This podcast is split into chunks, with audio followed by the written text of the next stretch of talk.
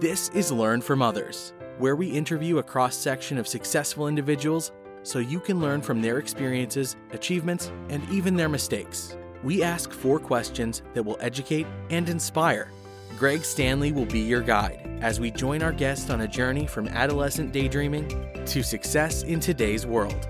Join us on this adventure as we learn from others together.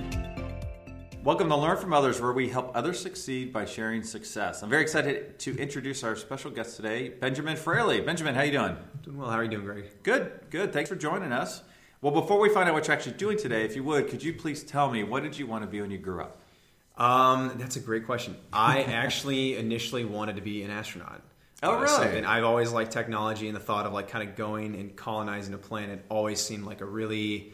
It just seemed like kind of a really cool thing to do. Uh, probably not very practical, but Right. it was certainly kind of like the dream job that I wanted to be. That's funny because after 90 something interviews, you're like my fourth astronaut. Really? Yeah. That frequent? I'm like kind of shocked. And three, of- the other three were women, which is Really? really That's shocking. even yeah, that's- yeah, that's- really kind of that's crazy. cool. That's So, cool. That's yeah. cool.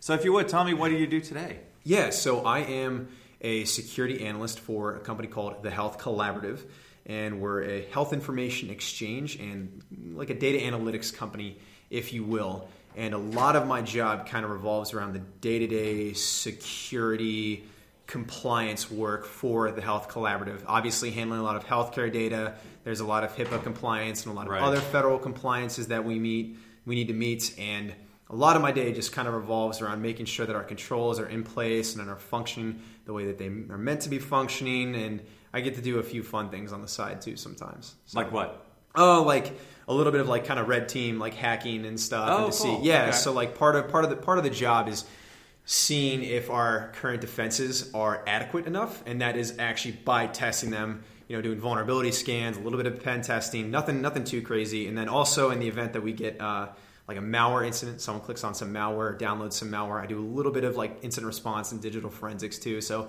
it's kind of a it's kind of a lot. I do some network administration some systems administration so it's kind of a lot of different it fields and not necessarily security related or security focused. But yeah, that's just kind of a, I guess, like a 5,000 level view, 5,000 Right. foot view of, of what I do kind of on a day to day.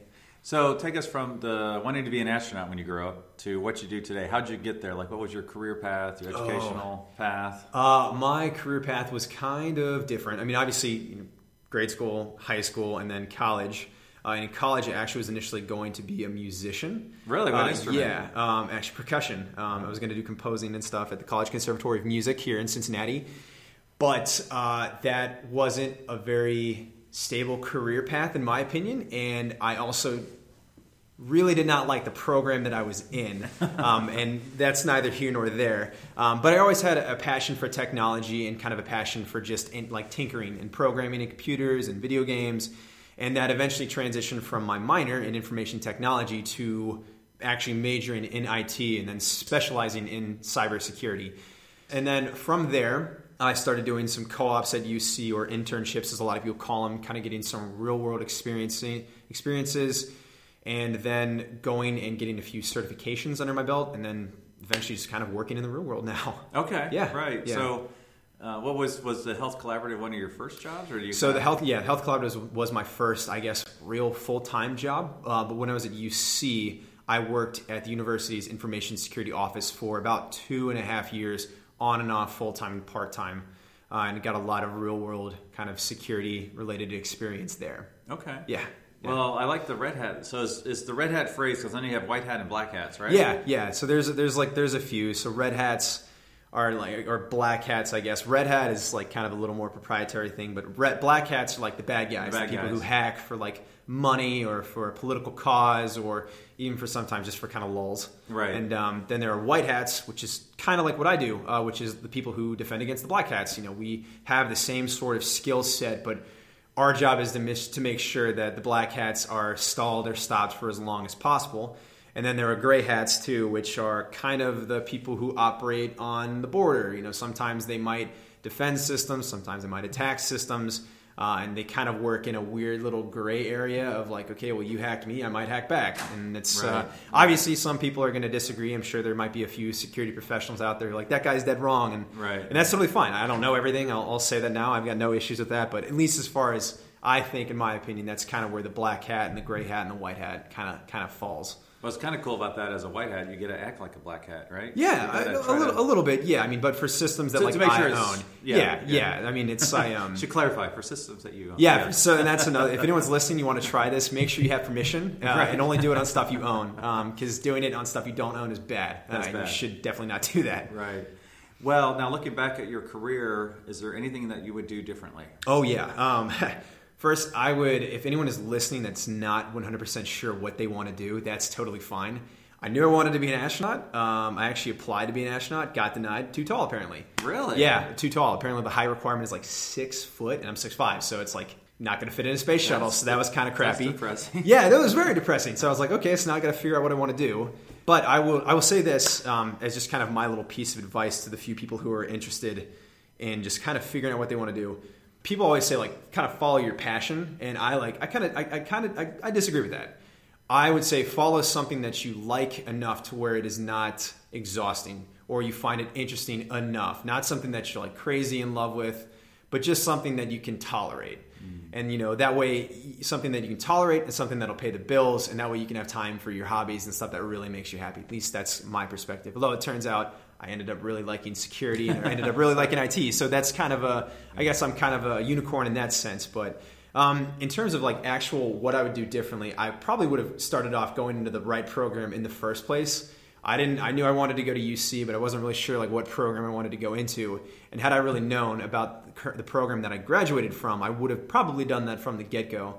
So just just doing your due diligence, I would have with like uh, with university stuff. I mean, that's like a big thing, and also uh, do, learning this when I was younger. Like I didn't really know how to program until I went to college.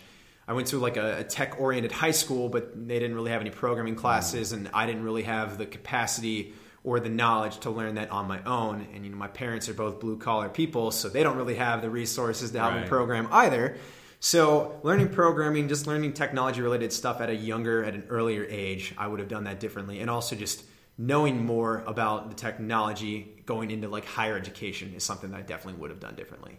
Oh, that's really cool. Yeah, so let's talk to the student who wants to do what you do. What advice would you give them? be passionate about security. Um, my uh, and a lot, and you can say that with just about any technology related field. But I definitely have to say, a lot of people think like security is going to be like this wild, crazy, really interesting thing, and it can be on some occasions. But there is a lot of kind of tedious, policy based, procedure based, compliance based stuff, which isn't as quote unquote sexy, if you will. I would also encourage them to really, really examine if this is really something that you're passionate about because while you do have the potential for a lot of growth and a lot of money and a lot of other things, you really have to be passionate about what you do. I mean, you're on call 24 7. You know, the bad guys don't sleep. Right. And if something happens, even if it's like an anniversary, you gotta go. If it's your wedding day, you gotta go, kind of a thing. So and that and That's a great call out. yeah, that's a that's a hard pill to swallow, and no one really made that abundantly clear when I was going through this. Right. Um, and I, I probably wouldn't have changed what I was doing, but having that expectation would be a little bit better in that way. That kind of has gives you just a better understanding of like what to expect. Um, so make sure that you're really passionate about it. Make sure that you really really enjoy doing it. You also have to have a passion for learning because obviously with IT, Never things ends. never ends. Things are always changing. Things are always growing. You know, the cloud, DevOps, all that fun stuff is like the new hot button stuff.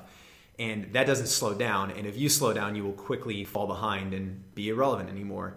Learn programming.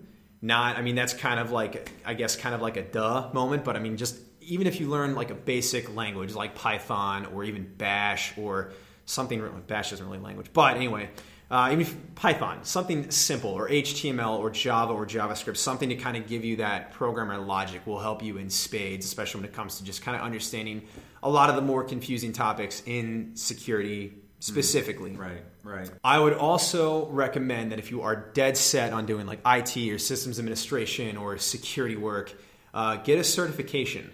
Get a low level cert certification like a Security Plus or like a CompTIA, Networking Plus, or some low level certificate, or even a Cisco cert. something that you can do in high school. It's a little bit more expensive, but that will give you real practical, useful skills that you can take into college, or you can skip college and go right into working as a CCNA somewhere. And it gives you credibility. So, yeah, and it gives you credibility, and then it, it allows you to kind of build your your um your skill set out or your repertoire, whatever you want to call it, and that will allow you to be a more flexible and more useful employee to your employer. Well, cool. Well, thank you so much well, for thank taking you. time thank today. you for having me. I really appreciate it. Thank you for listening to Learn from Others, where we help others succeed by sharing success. Where will our next adventure take us? Subscribe to find out. If you know of someone who has a cool career story or occupation, contact Greg through Instagram at Greg Stanley LFO. That's G R E G S T A N L E Y L F O. And we will see you soon as we learn from others together.